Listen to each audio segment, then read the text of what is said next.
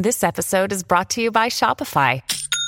Forget the frustration of picking commerce platforms when you switch your business to Shopify, the global commerce platform that supercharges your selling wherever you sell. With Shopify, you'll harness the same intuitive features, trusted apps, and powerful analytics used by the world's leading brands. Sign up today for your $1 per month trial period at shopify.com slash tech, all lowercase. That's shopify.com slash tech. This episode is brought to you by Bumble. So, you want to find someone you're compatible with, specifically someone who's ready for a serious connection, totally open to having kids in the future, is a tall, rock climbing Libra, and loves rom coms with vegan pizzas on Tuesdays just as much as you do. Bumble knows that you know exactly what's right for you. So, whatever it is you're looking for, Bumble's features can help you find it. Date now on Bumble. Hey everyone, I'm Megan Tietz, and this is Sorta Awesome.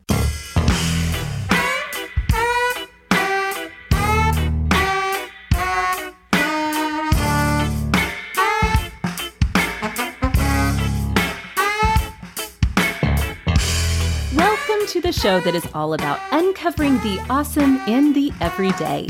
Each week, my co host and I give our favorite tips, share our best stories, and confide our true confessions as we invite you to join us in the pursuit of awesome. This is episode 75 of the show, and I am joined by our favorite Hollywood housewife, Laura Tremaine. This week we are talking all about social media. We're going to explore the awesomes of the main social media platforms that are part of your everyday life, as well as some of the pitfalls.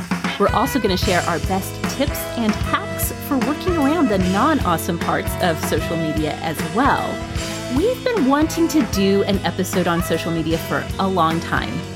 It's something that we as the co host team talk about a lot and work in every single day, but it feels especially relevant this week as American politics are reaching a fever pitch, and so are the discussions on social media. But also, much more awesome than that, Laura is hosting her annual one day event on Instagram. So, Laura, tell us more about that. I'm super excited for one day. It is my favorite day in all of social media in the whole year. This is our fifth annual one day event. You might have seen the hashtags. People use the hashtag one day HH. Basically, the idea is to take one normal day. I usually try to pick the middle of the week on like a normal type week without a holiday or anything. And we document what a typical day in your life looks like right now. You start with your morning alarm. It goes all the way until you crawl into bed at night. It's really fun. We all do it together on the same day. I pick the date and then I tell everyone. And while I really like documenting my own day, it's extra fun to follow the hashtag along and see like everyone else living out their really normal days. Yes. People who are doing one day are posting a lot more than usual. Like it kind of fills up the Instagram feed, honestly, but it's only one day. So I think it's okay. it's um, totally okay. Yes. Most people take maybe like one picture an hour or something similar. They really end up kind of documenting their different steps throughout the day. So, like maybe they take something as part of their morning routine, then they take a picture of their cubicle at work, then they take a picture of what's playing on their car radio or their outfit, school pickup, like basically just a lot of the things that don't usually get documented and shared, but they're part of our everyday. So, it's like a look into people's real life instead of just like the highlights that typically make it onto social media. And so many people have done this for many years. Like I said, this is the fifth year we've done it. And it's so interesting to look back and see what's different about your day. Absolutely. Like maybe if you're, if you're in like the little kid stage, you don't feel like your day is any different than last year. But when you compare, it really is. It really is. In fact, I know you've been getting a lot of questions, people asking you, Laura, when is one day this year? I think it's because I know for me in my Timehop app, which brings up my memories from all kinds of social media through the years, I've had several one days roll through Timehop, and it is amazing to look back and see the, that stream from that day, that stream of pictures, and just think about how very different my life is, really, even from a year ago. So, yeah, over I know. the span of a few years, it's really incredible to see. It's super, super fun. Even if this is your first year, I think that you'll get into it. People kind of have to get over their nerves at first because they're like a little nervous to post so much in one day.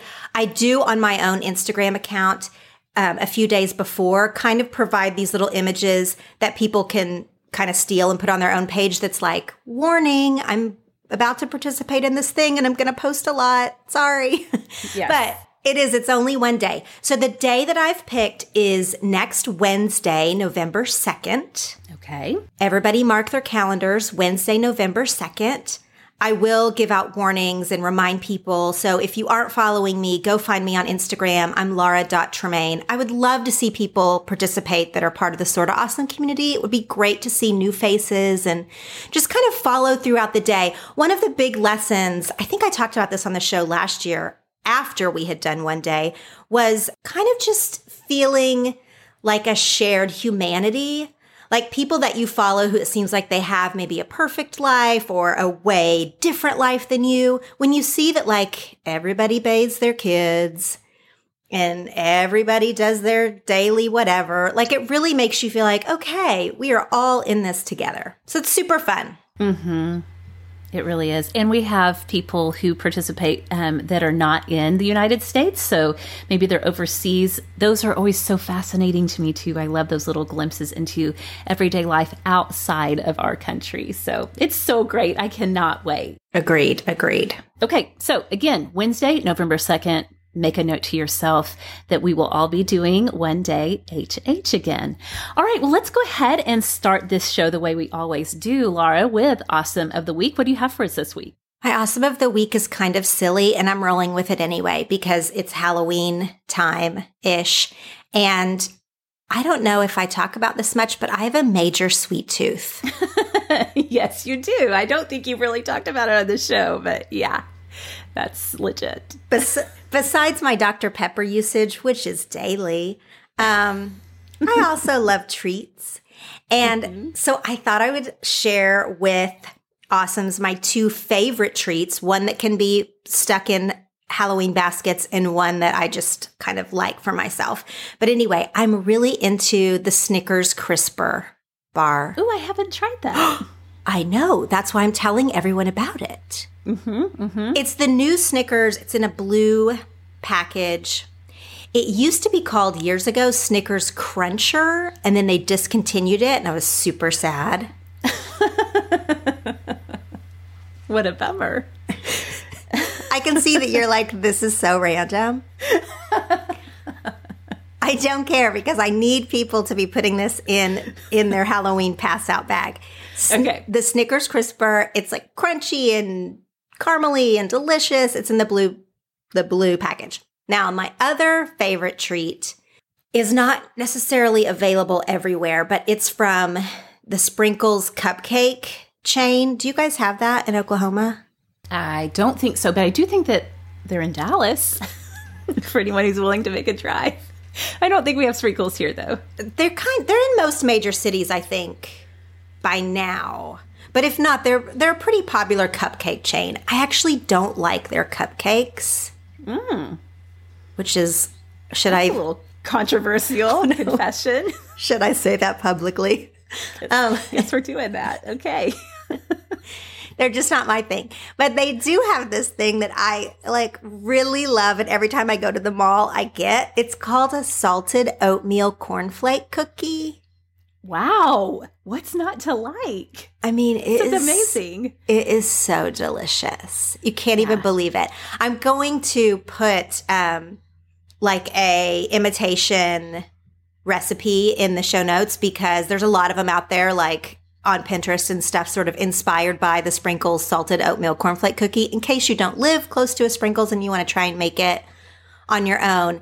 It is super delicious. It's expensive for a cookie because those places are. It's like $4 or something crazy. But okay. so it's like a mama, it's like a mama cookie. It's not like something yes. you get for your kid. Right. Anyway, that is my random and seasonally appropriate awesome of the week. Now you go. Totally. Totally seasonally appropriate. Those sound wonderful. Okay, mine is a Netflix series. It is not for the mamas and the daddies out there. It is actually for girls, girls that are sort of in the age range of my girls, which is sort of like uh, my girls are nine and 11. So kind of in that eight to 12 or 13 age range. And they there's three seasons of this series on Netflix, and I'm going to share three reasons why I love it. The name of this series is Project MC Squared. Hmm. And so I am super loving this show for girls, and I think that women who are listening are going to really understand why I'm loving it so much. Number one, and really important to me, is that it passes the Bechdel test. Are you familiar with what the Bechdel test is? I haven't understood very many of the words you've been saying. No. Okay. so people who are familiar with sort of feminist theory and critique of culture will understand the Bechdel test is a it's a it's a theory that you apply to fictional works, whether it's film, TV, a book you're reading. It asks whether a work of fiction features at least two women who talk to each other about something other than a man. Oh, yeah, yeah, yeah. Okay, I know. I just didn't know the name, but I know that. Okay. Test. Yes, yes, it's very popular um, in terms of like you might see a mention of it on Twitter, or you might see oh, memes and graphics and those types of things that talk about this. It was kind of invented in the 1980s by an American cartoonist named Alison Bechdel, who looked around and realized that it was just really appalling how rarely you see women in conversation with each other in some kind of fictional format when they're not talking about men. Well, when my girls grew out of like the PBS Kids, Disney Junior age range of media, and transitioned over to Disney's programming for older girls, I have to tell you, I was completely appalled by how few shows pass the Bechdel test. And we're talking about shows that are marketed towards a, a, demographic of girls that start around ages seven and eight.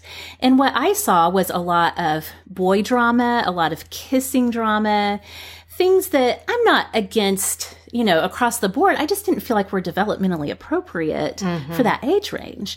I was really disappointed. I stopped short of banning those shows in our house. I remembered from my own childhood that shows that were banned often increased my ability to get sneaky and watch them anyway.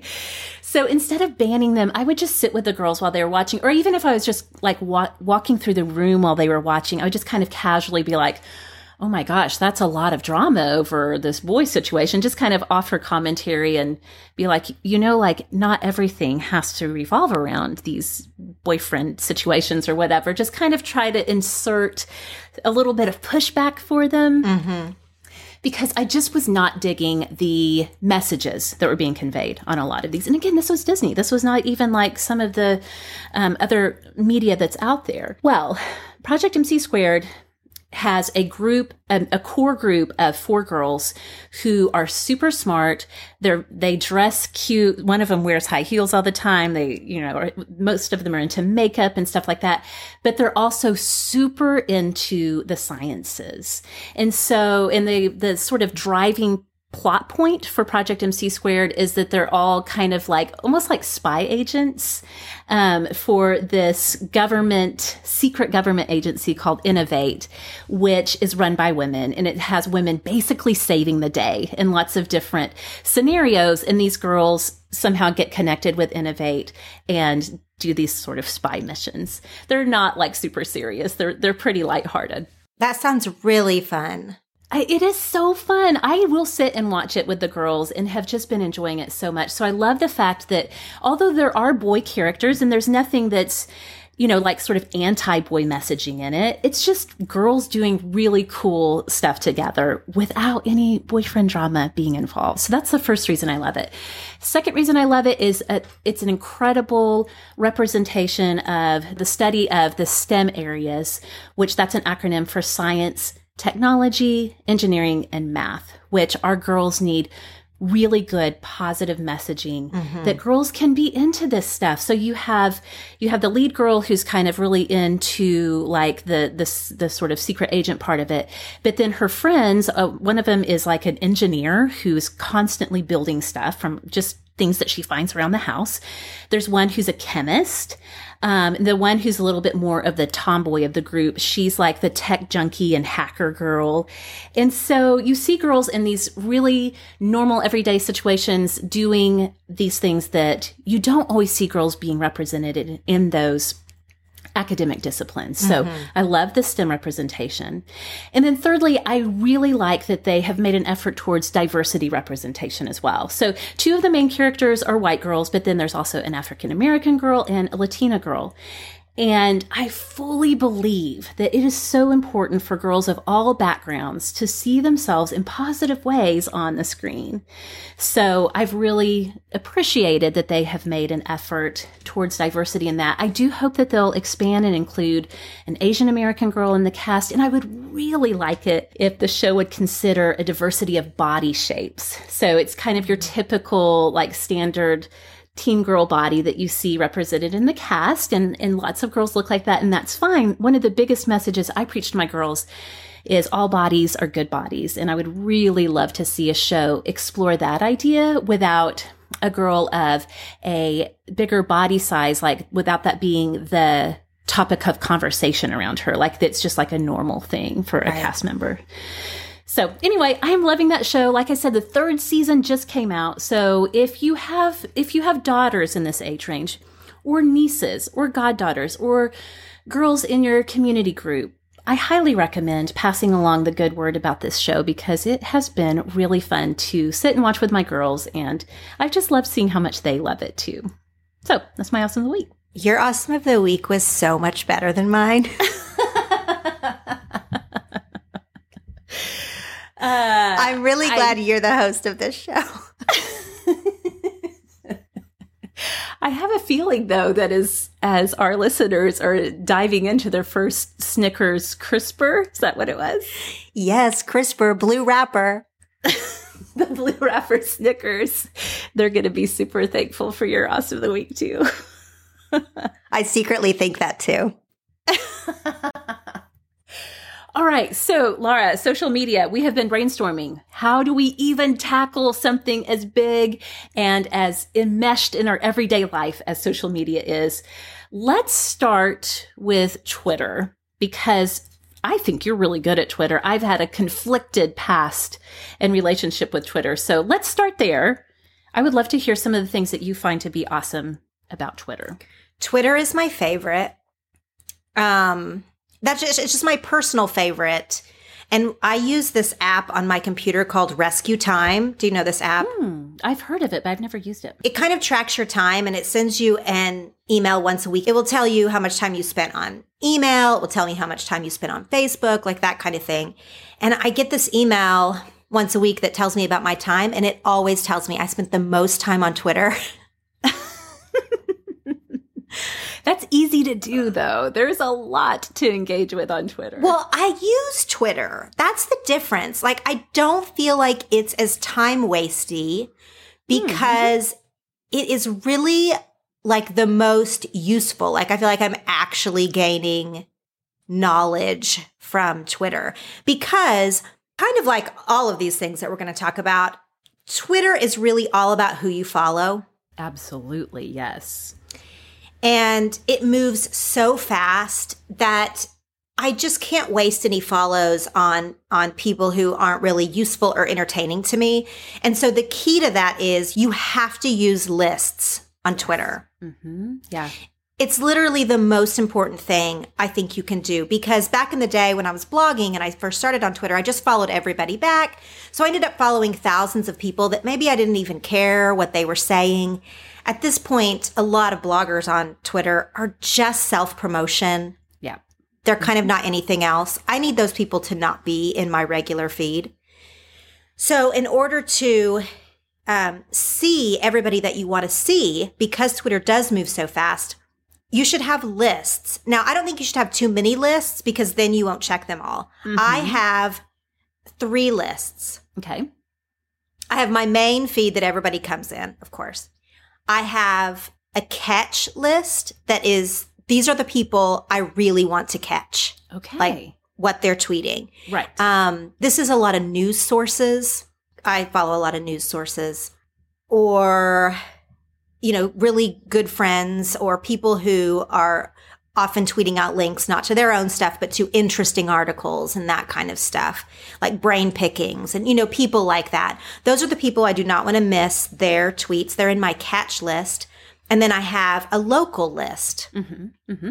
because I'm really interested in a lot of uh, California or Los Angeles stuff like activities, news, um, you know, entertainment stuff, like all my California stuff is in a different list. And I mainly just check those two lists and and between those two, I can get the most out of Twitter.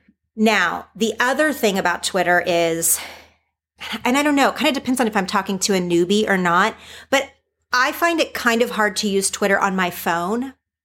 Interesting. Okay.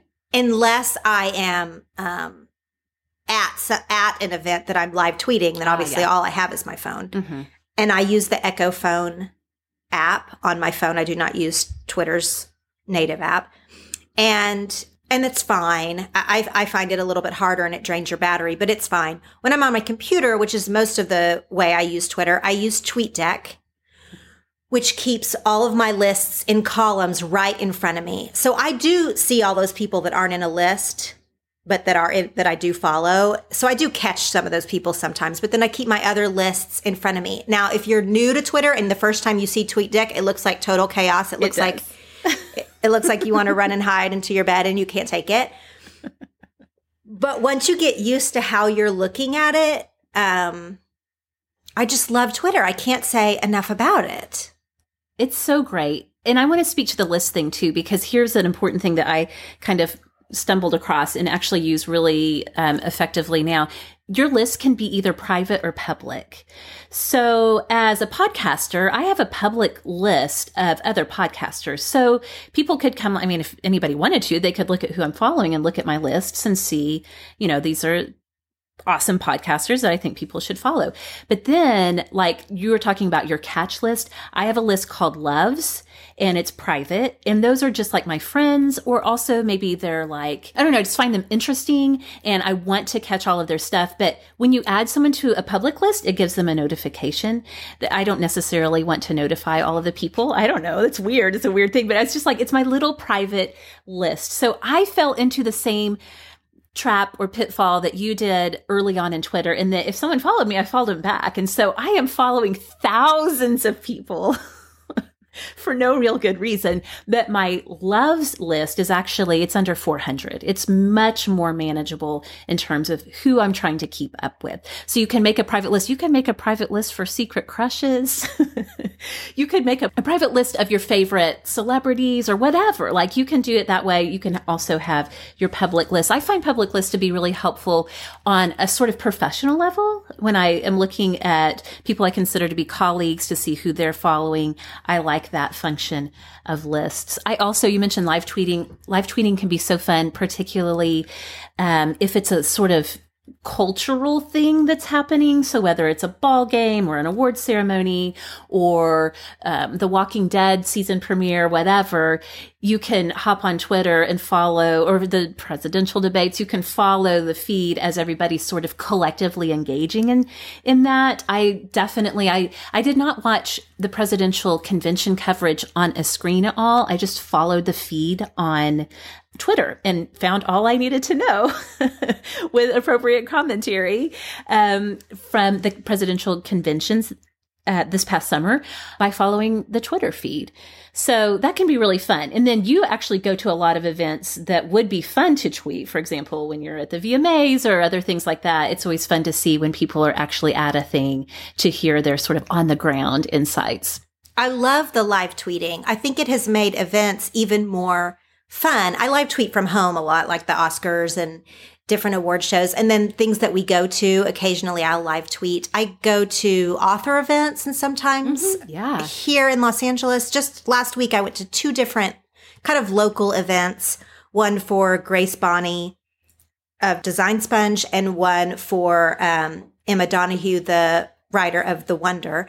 And I just live tweeted that and, you know, that doesn't have as big of interest, but like I, I try to tweet out like the, the things that are of interest. I want to back up a little bit and kind of say like the core of why Twitter is super valuable. Okay, let's hear it. I think that it's changing the news cycle. Ooh, interesting. And, you know, you can argue that for better or worse because oftentimes civilians or even reporters will tweet something before it is official and maybe they get it wrong. Mm. Um, so in some ways, I, I really do see the arguments that um, instant news, where things can be so misconstrued or misunderstood, is not always the best news. However, I do think that civilian perspectives are changing how we see the news. It cannot be spun anymore when you have someone who is like live tweeting it from the protest or from Mm-hmm. whatever's happening. Um, I, I I think that's changing the world. Yeah. I really do. And I think that that is really Twitter specific. Not that you can't do some of those things on the other platforms, but Twitter is so unfiltered. Even I, you know, just a normal person, am a lot more unfiltered on Twitter. I don't think about how much I do or don't tweet because I'm, you know, worried that I've tweeted too much. Like, you know, on Facebook, I don't want to post too much because you're like, are you bugging people? Whatever.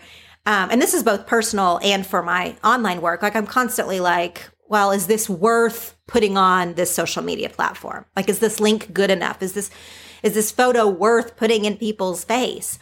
On Twitter, I don't have that. I mean, it doesn't seem like anybody has that same thought process because it moves so fast. A tweet's going to be gone in literally a matter of minutes. Right. So you're not overthinking like, is is my 140 characters worth it? Yes. yes. The 140 character limit is the joy and the pain of Twitter for me because you're right it's it's a snippet and you can certainly kind of connect your tweets if you are trying to say something bigger. But you have to be a lot more careful with the number of words that you use. And for me, somebody who uses words a lot, I use too many words to say something simple. It makes me really think about words in a way that I don't on any other social media. So it can sometimes be a little bit of a drag, but at the same time, because of because that allows Twitter to move so quickly. Twitter is very, very immediate. And so it moves quickly. And so you're right. I don't, there's very few people that I follow that I feel like they're over tweeting, you know, like, like you just understand that's the culture of Twitter. And if you don't like how much someone tweets, you can easily unfollow. But I just, I think it's, it really lends itself to such an immediate consumption of social media and participation in it as well. A few things to remember when you're using Twitter, whether you've been on there forever or whether you're a newbie. Twitter can instantly be more vicious. Ah, that is true. Yes. So it's like the other side of the coin of that everyone is quite a bit more unfiltered there. Yes. Sometimes that will bite you in the butt. Uh-huh. um, because you might toss off, you know, an opinion or or whatever, and um, the pitchforks come out way more readily and way more quickly on Twitter. Mhm. They also t- disappear sometimes as fast as they came. So like it's you kind of have to roll with that wave, or you know, if you're not uh, ever going to post anything that would maybe get that reaction, that's okay too. But it's it is just a reminder maybe that the nature over there is just continually unfiltered. It's just more uncivilized. Also, a tip that I see even seasoned Twitter users not understanding is never start out your tweet with the at symbol mm. unless you're directly replying to someone. Right. Yes. So if you mean to tweet for the world, sort of awesome Meg is amazing. If you start that sentence with the at sort of awesome Meg, uh, she's the only one who will see it, That's right.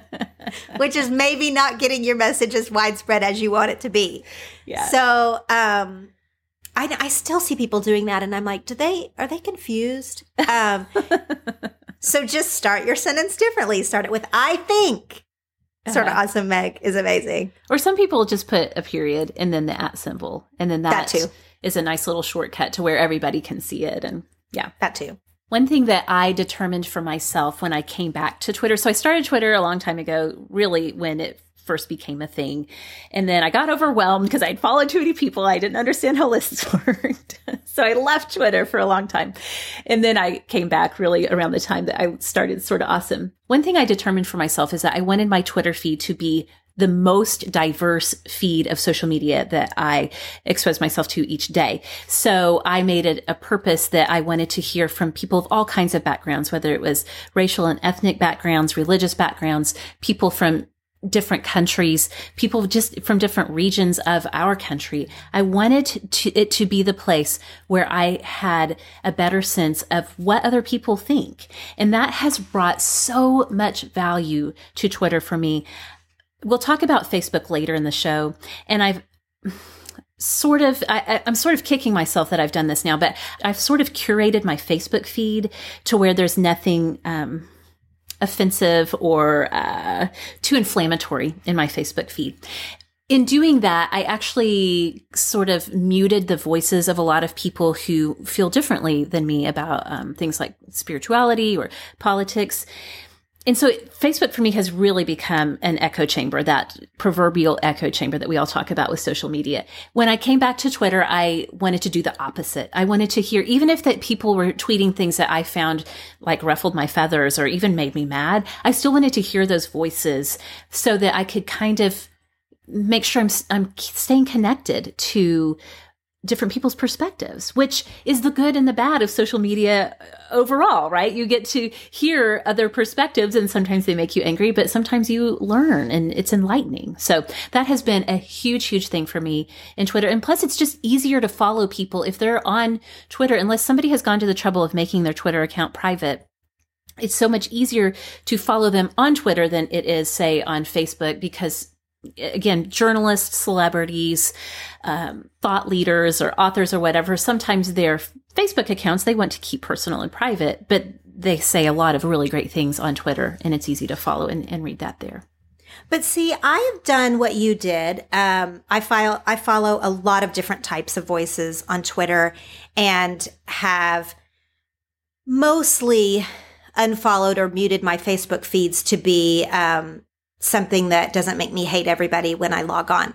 And I kind of think that's okay because okay. I follow a lot of strangers or people I don't know in real life on Twitter, mm-hmm. and they can say something offensive and maybe I needed to hear that perspective, but I'm not like mad at them. Right. Yes. Whereas on Facebook, which I keep my personal Facebook to be people I actually know, if they are posting things I really deeply disagree with, it changes my relationship with them. Very true. Very true. Yes. And so I kind of do follow that funny saying that went around years ago, but is really true. That's Twitter makes me love people I don't know, and Facebook makes me hate the people I do know. That's very accurate. Yeah. That's been my it's like experience. Totally true. Yes. Yes. Very true. All right. We had a lot of words way more than 140 characters on Twitter. So let's move on to another platform that I think that you are very, very good at, and that is Instagram. We've both been on Instagram for roughly the same amount of time, um, but I just find that I'm not really great with it. I'll share some of the reasons why I'm not great with it, but I would love to hear your thoughts on Instagram. I love Instagram for totally different reasons than I love any of the other platforms. But what's funny is months and months ago, you and I were having this conversation about Instagram, and you were saying that you had these problems with it, and um, you couldn't really necessarily figure out what to post. Yes. And I, in speaking back to you, realized that I had this way that I do Instagram that I didn't even know I was doing it this way till I spoke it out my mouth. Mm-hmm. And basically, I do Instagram. I think of it like telling the story of my life. Mm-hmm. My Instagram feed has way more of an underlying narrative than any other social media feed I use. So I try to make it make sense, if you will. It's almost like a very slow moving documentary.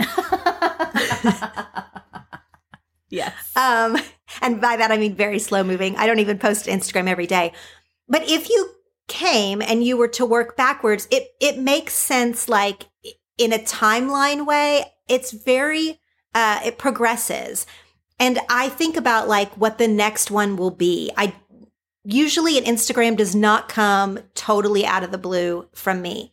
Now, this is not, I'm not doing this for, um, I, I don't even know how to say this. Like I, I sort of do this naturally, I guess is what I mean. Like it's not even for the followers totally. It's also for me. Like I want to look back and be like, this was the progression of our day, our week, our life. This, you know, I'm following certain things like my children growing up, like our travels, you know, the creation of these podcasts, like different things. I feel like it's hard for me to explain this method, but that's what I was trying to explain when I was telling you that I feel like you should think of it like you are documenting your life. Like it needs to make sense. You can't just be like you you can. Anybody can do Instagram any way they want, of course.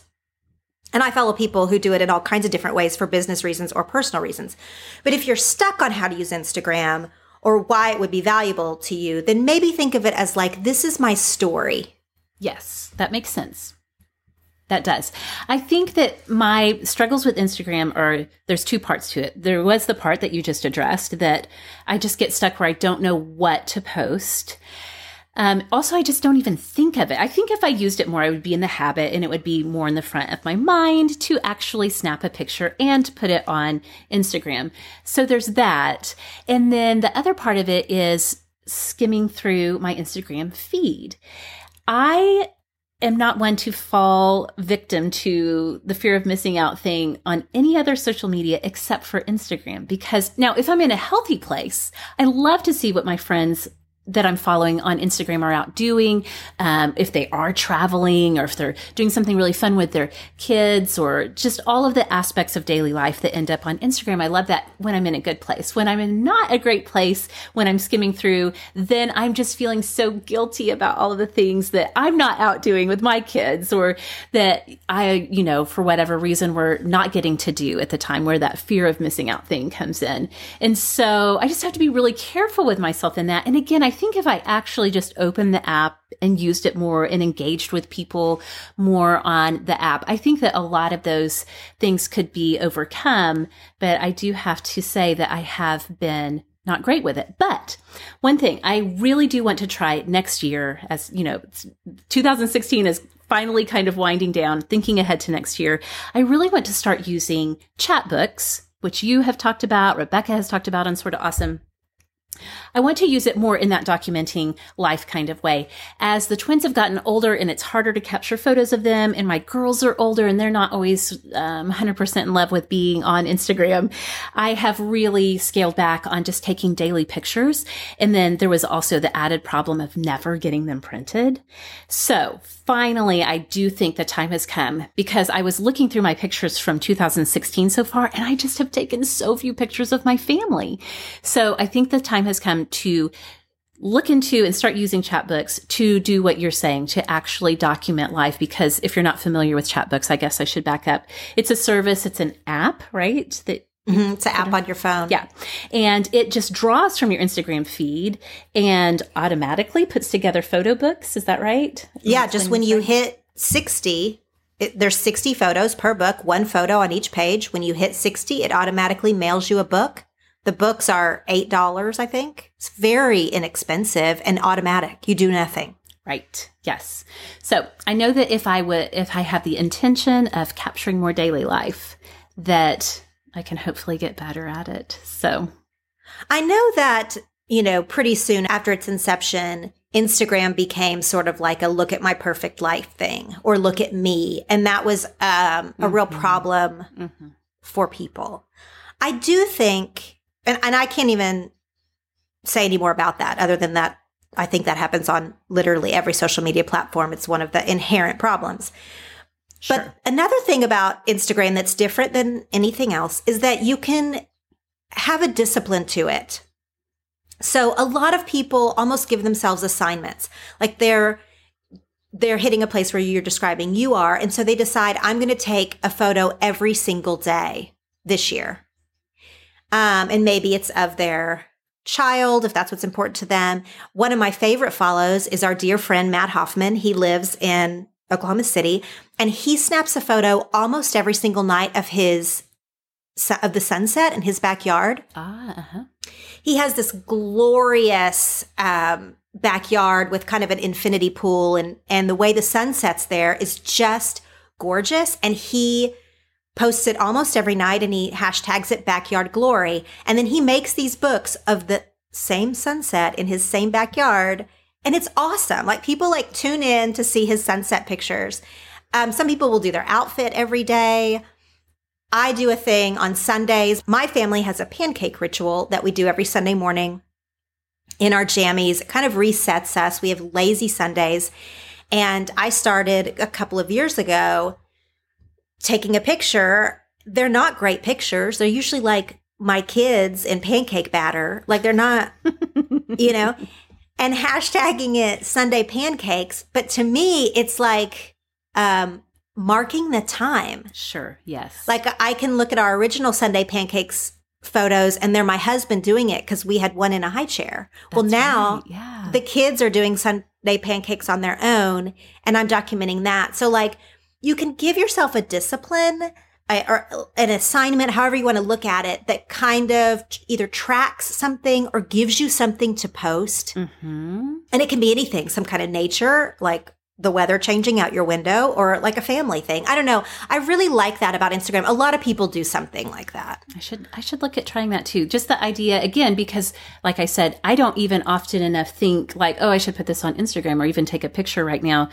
If there is a standing appointment type thing that like your Sunday pancakes, something where this is this is a weekly or maybe even a daily picture, then I'm going to be thinking about it. So that's good. Yeah, like, like do you I don't know if you follow um it used to be I think it used to be stroller in this city. I don't know if you follow Jessica Shyba, but she's the one who started those Theo and Beau photos. So she took a picture yes. every day of her child napping with the dog. Yes. Yes. So darling. And so cute. I mean, those pictures are amazing and and not like normal to everyone else's life. But it's right. that same thing of like, oh, I'm gonna take this particular picture every single day. And then that became like a huge thing. Right. Right. Yeah, that's right. So fun. are you are you doing Instagram stories? I'm going to guess no. No, I can't. I don't know how they work. Do you know what they are? I know what they are. I watch other people's and I love them. Uh, I just haven't done any of my own. Well, I didn't like it at first. It's obvious like a total copycat of Snapchat where Instagram just like lets you do these quick um you can't really filter them or edit them or make them look any kind of better than they are. They disappear in 24 hours, like these kind of quickie things. At first, I was like annoyed. Like I didn't, I never got on Snapchat. I didn't want Snapchat and Instagram. But now I'm kind of using them as offshoots of whatever I posted in the feed. So again, back to Sunday pancakes. If I post whatever picture I actually put on Instagram for Sunday pancakes, but then maybe up in the Instagram stories, I'll show like, we do shapes for our pancakes, mm-hmm. like different animal shapes and whatever. So maybe up in the stories, I'll show like what the shapes were that day. Yeah. Or um, if I post a picture of a restaurant, fun out with my friends, then maybe in the stories, I put a picture of the food if anyone's interested in like food pictures, but I don't really want that in my main feed. I am sort of enjoying like that it's, I don't know, I'm sort of enjoying the Instagram stories, even though I was against them at first. I'm glad you came around on it. I have been loving your stories. I love just like the, there really are, they do feel like a more immediate, just glimpse into life. They're not staged. They're not filtered. They're just real. And I, for that reason, I have really been enjoying them. They're a lot of fun. I just haven't done any myself, but maybe Thanks. I will. okay. Before we tackle the behemoth that is Facebook, let's talk about Pinterest real fast. Because again, we've both been on Pinterest. We were on Pinterest as bloggers. And so Pinterest became a thing that we thought about in terms of driving traffic to our blogs. Now, neither of us are blogging. And so I feel like we just use it the way m- most people use Pinterest. Um, so I wanted to talk about that a little bit as well. I don't have a ton to say about Pinterest. I will say this speaks to what you were saying a little bit about FOMO or making people's perfect images kind of making you feel bad about yourself or or whatever. I know that was a huge thing on Pinterest initially. Like people were seeing all these perfect recipes and perfect parties and all of these things that made everyone just feel nasty. I, I heard a lot of that about Pinterest. To me, Pinterest is like the most relaxing Ah, interesting. I don't think I've ever heard anybody say that. it's not that I don't get the angst that's attached to perfect pins. It's just like I don't think those are real. right. They're like they're not like real not people. Real right. Yeah. It's it's just like looking in a magazine, a magazine, where you also have this like acknowledgement that this isn't real life. Nobody's living room really looks like that. Um, and so to me, it's the most, I have just have absolutely zero angst about what I post or uh, zero angst about like what I pin, like anything. I don't care how many followers I have there. I don't really care if I unfollow someone, like if I'm hurting someone's feelings. Like I just, that is like, it's not private. It's my page is public and my pins are public, but like, I don't know. It, I guess it's, it's just not personal. The other Absolutely. social media networks are really personal and you kind of are like worried someone's judging you for your choices on other platforms. And I just don't even care about that on Pinterest. Like I, I can post the most unhealthy recipe of all time. and like, if someone judges, I like to, I don't care. Exactly. Exactly. It's funny because post blogging, I really do use Pinterest as just a place to go for resources. I really do not look through my feed of people that I'm following anymore. I just like, if I want a Halloween costume idea, birthday party idea, I'm thinking about maybe getting a tattoo for my 40th birthday. So I have been using it a lot lately to look at tattoo ideas. Oh my gosh, this is a very big bomb you've just dropped. I know. I know. I've never in my whole life entertained the idea seriously, but I, I think I might do it. My 40th is next summer and it seems like the right time. So I've been skimming Pinterest for inspiration and ideas. And I find that it's true. Like you really can completely disassociate any personal feelings about what you're seeing on there it, it, people sometimes talk about feeling the pressure to make something Pinterest perfect. I don't. I just want some ideas. I I know myself. I know I'm not going to recreate something that's going to be totally pinnable. I don't care about that. I just need to know what can I dress my twins as for Halloween this year. That's it. I also so. like that um, for me, I love the idea of Etsy. Like I love the idea of buying handmade and the the work people are putting into it. Like I love it, love it, love it. But when I actually open up Etsy, I just shut it down immediately. Like I can't handle it. Yeah. On Pinterest, okay, so in August, I threw my parents' 50th anniversary party, a wedding shower for my friend Shauna at my house, and my husband's uh, 50th birthday party in Mexico. So I was like hostess with the mostest in August. Totally. I use Pinterest so much for ideas, and a lot of the ideas often link to or involve an Etsy seller. Yeah. And I couldn't have been happier. I made lots of Etsy purchases that if I had just gone to Etsy and I think I would have just gotten stressed out. It's so true. It is a great way to find products. It really is, especially if you're some looking for something unique, handmade that is not something that you can get at Target or whatever uh, big box store. It is a great way to find new things. I've made a ton of purchases, especially for birthday parties. I've found um, party favors, um, like printables, all kinds of things for all of my kids' birthdays. Found the link to the Etsy shop through Pinterest. So it's hugely helpful in that sense as well. Mm-hmm, yeah. Mm-hmm. Okay. Are you ready? Facebook. Oh my gosh. the one that I feel like most people are involved in in some way almost every single day is Facebook. So let's try to start with some of the awesomes of Facebook.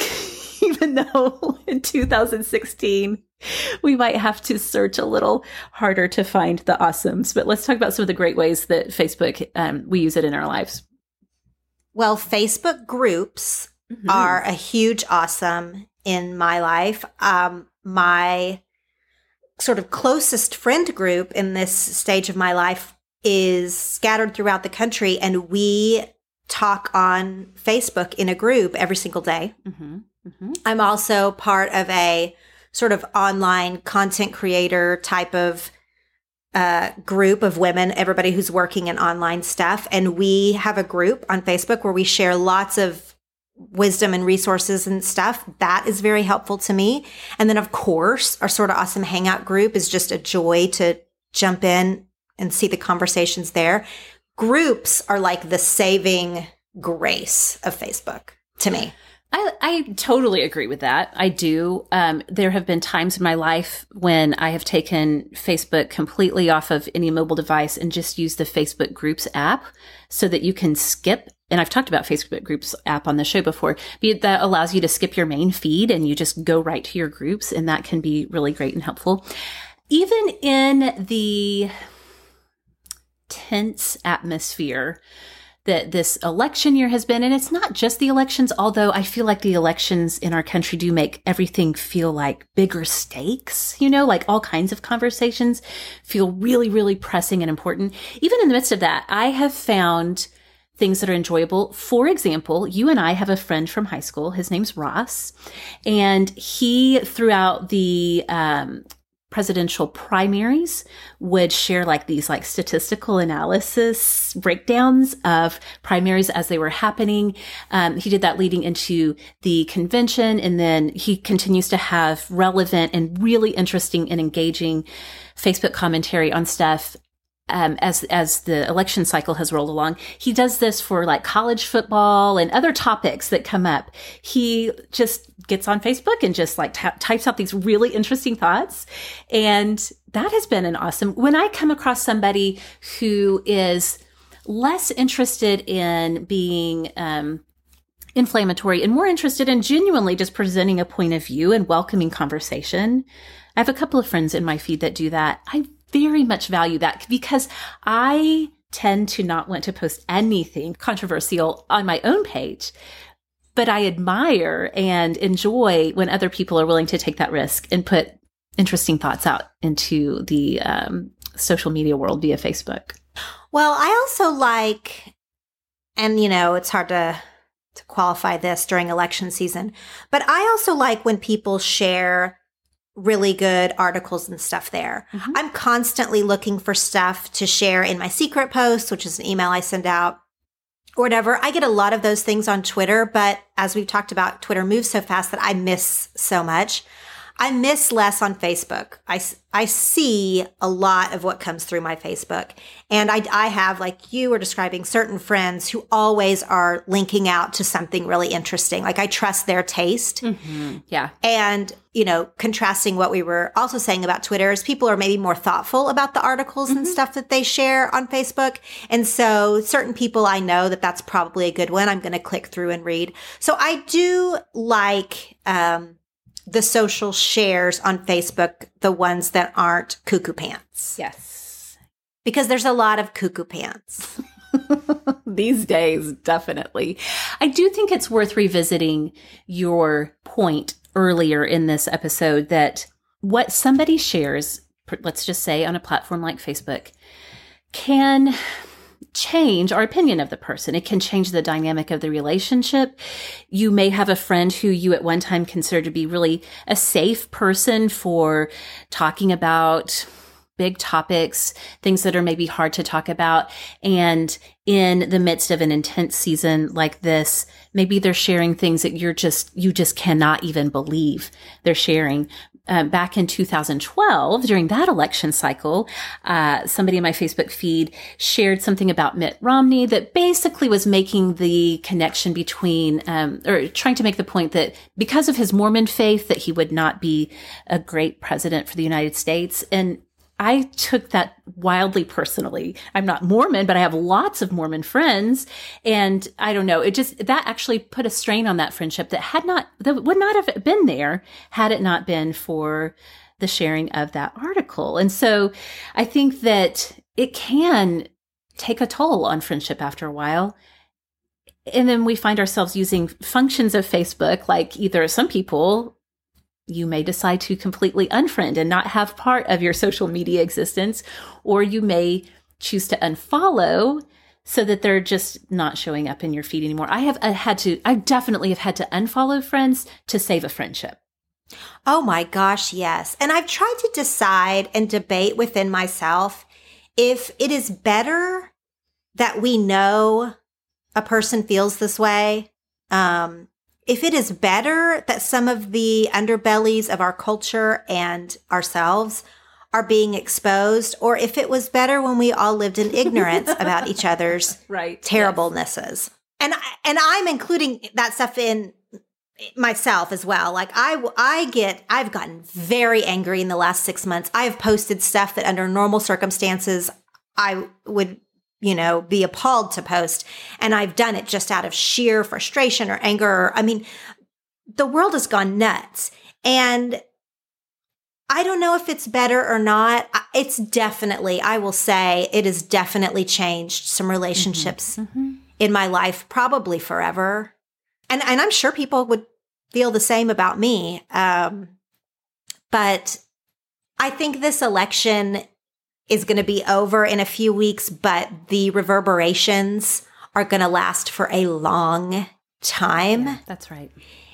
And a lot of that is is because of social media. I'm sure in my ignorance I don't even know which ones, but I'm sure there have been contentious elections before, sure. even with candidates that are very hard to swallow before. I mean, we've had a good 200 year history, but now that we can see everybody's thoughts every day. Sure. Yeah. It is changing. It is changing our, our culture. Mm-hmm. It is. It is. In, in fewer and fewer places and discussions, I feel like on Facebook, where you can actually engage a conversation. Um, I try to I try to assign positive intent wherever I can. That's easier to do when it's my friend who has posted something that I want to talk to them about and then but their friends are weighing in with things that I'm like I don't even I don't even know how to touch that argument or whatever. But just trying to be, you know, use phrases like it sounds like you're saying this or what I hear you saying is this or help me understand. That's one that I use a lot. Help me understand why this would be true. Um, I feel like help me understand is a very good neutral phrase where people don't feel threatened. They feel like they can. They have the um, permission and the space to explain a little bit more. I've tried to do some of that. I do just feel like, I mean, I've always tried to do that in social media conversation.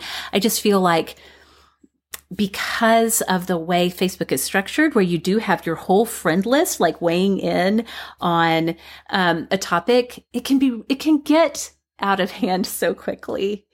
Um, I remember this has been several years ago. This was not in 2016. This was several years ago.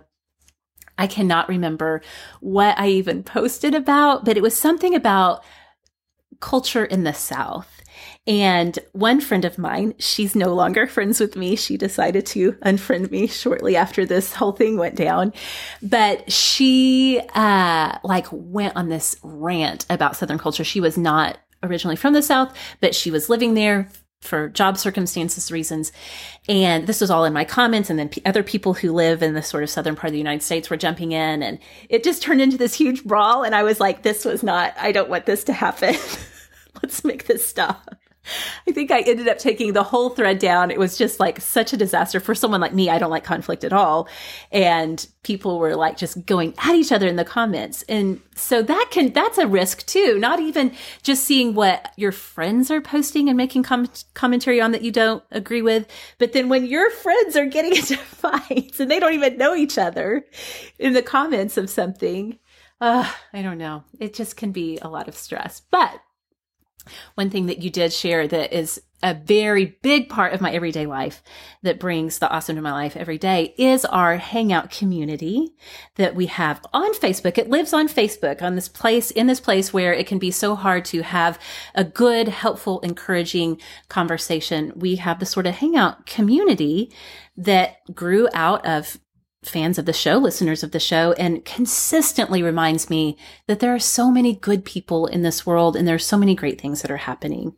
And um, some of the spinoff groups that have come out of that are engaging some really important and deeper conversations. And I'm just every single day, I'm so proud of the people that are there and how hard we all work to keep that place so safe and so um, helpful for everybody who's a member. Yeah, I love Facebook groups and and and even with its negatives, especially lately, I really love Facebook on the whole. I, it has kept me connected to friends I know I would have lost oh, touch yeah, with. Totally. I know I would have.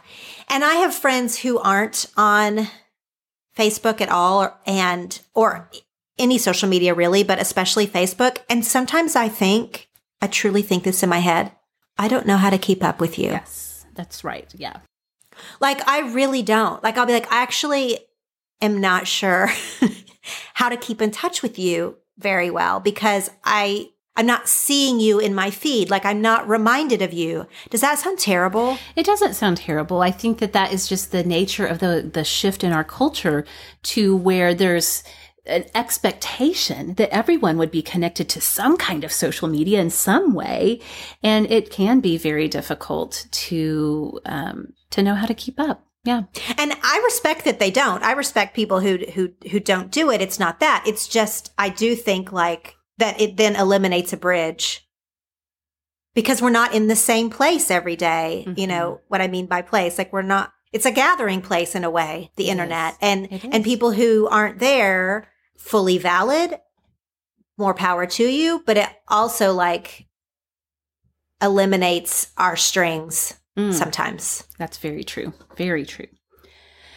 Well, we have covered a lot of ground today. We've expressed a lot of opinions about social media. Some you may agree with, some you may not agree with, but we would love to hear your response as you share with us your experiences with social media. So, Laura, remind us where we can find you all around the web. The easiest way to find me is going to HollywoodHousewife.com, where I'm linked out in all my social media. I'm Laura Tremaine on Twitter, Laura.Tremaine on Instagram, and The Hollywood Housewife on Facebook. I also write a monthly email called The Secret Posts that just has recommendations on what to read, watch, and wear right now. And it's a fun little email. I'd love it if you'd sign up for it. You can also do that by going to HollywoodHousewife.com. And don't forget, November 2nd is going to be one day HH. Make sure that you make a note of that for yourself. Well, you can find me on Twitter and Instagram at Sorta Awesome Meg. You can find the show on Instagram at Sorta Awesome Show and can always find us hanging out on Facebook at facebook.com slash Sorta Awesome. Thanks so much for listening and we'll see y'all next time. Sorta Awesome was created by me, Megan Tietz, and is produced each week in collaboration with Kelly Gordon, Rebecca Hoffer, and Laura Tremaine. Visit us on the web at sortaawesomeshow.com, where you can sign up for the show's newsletter, connect with the Sorta Awesome community, and find show notes for each episode of Sorta Awesome. Music is provided by the band Prager. Find out more at pragermusic.com. We'll meet you back here next time as we discover, explore, and discuss all the things that make life sorta amazingly awesome.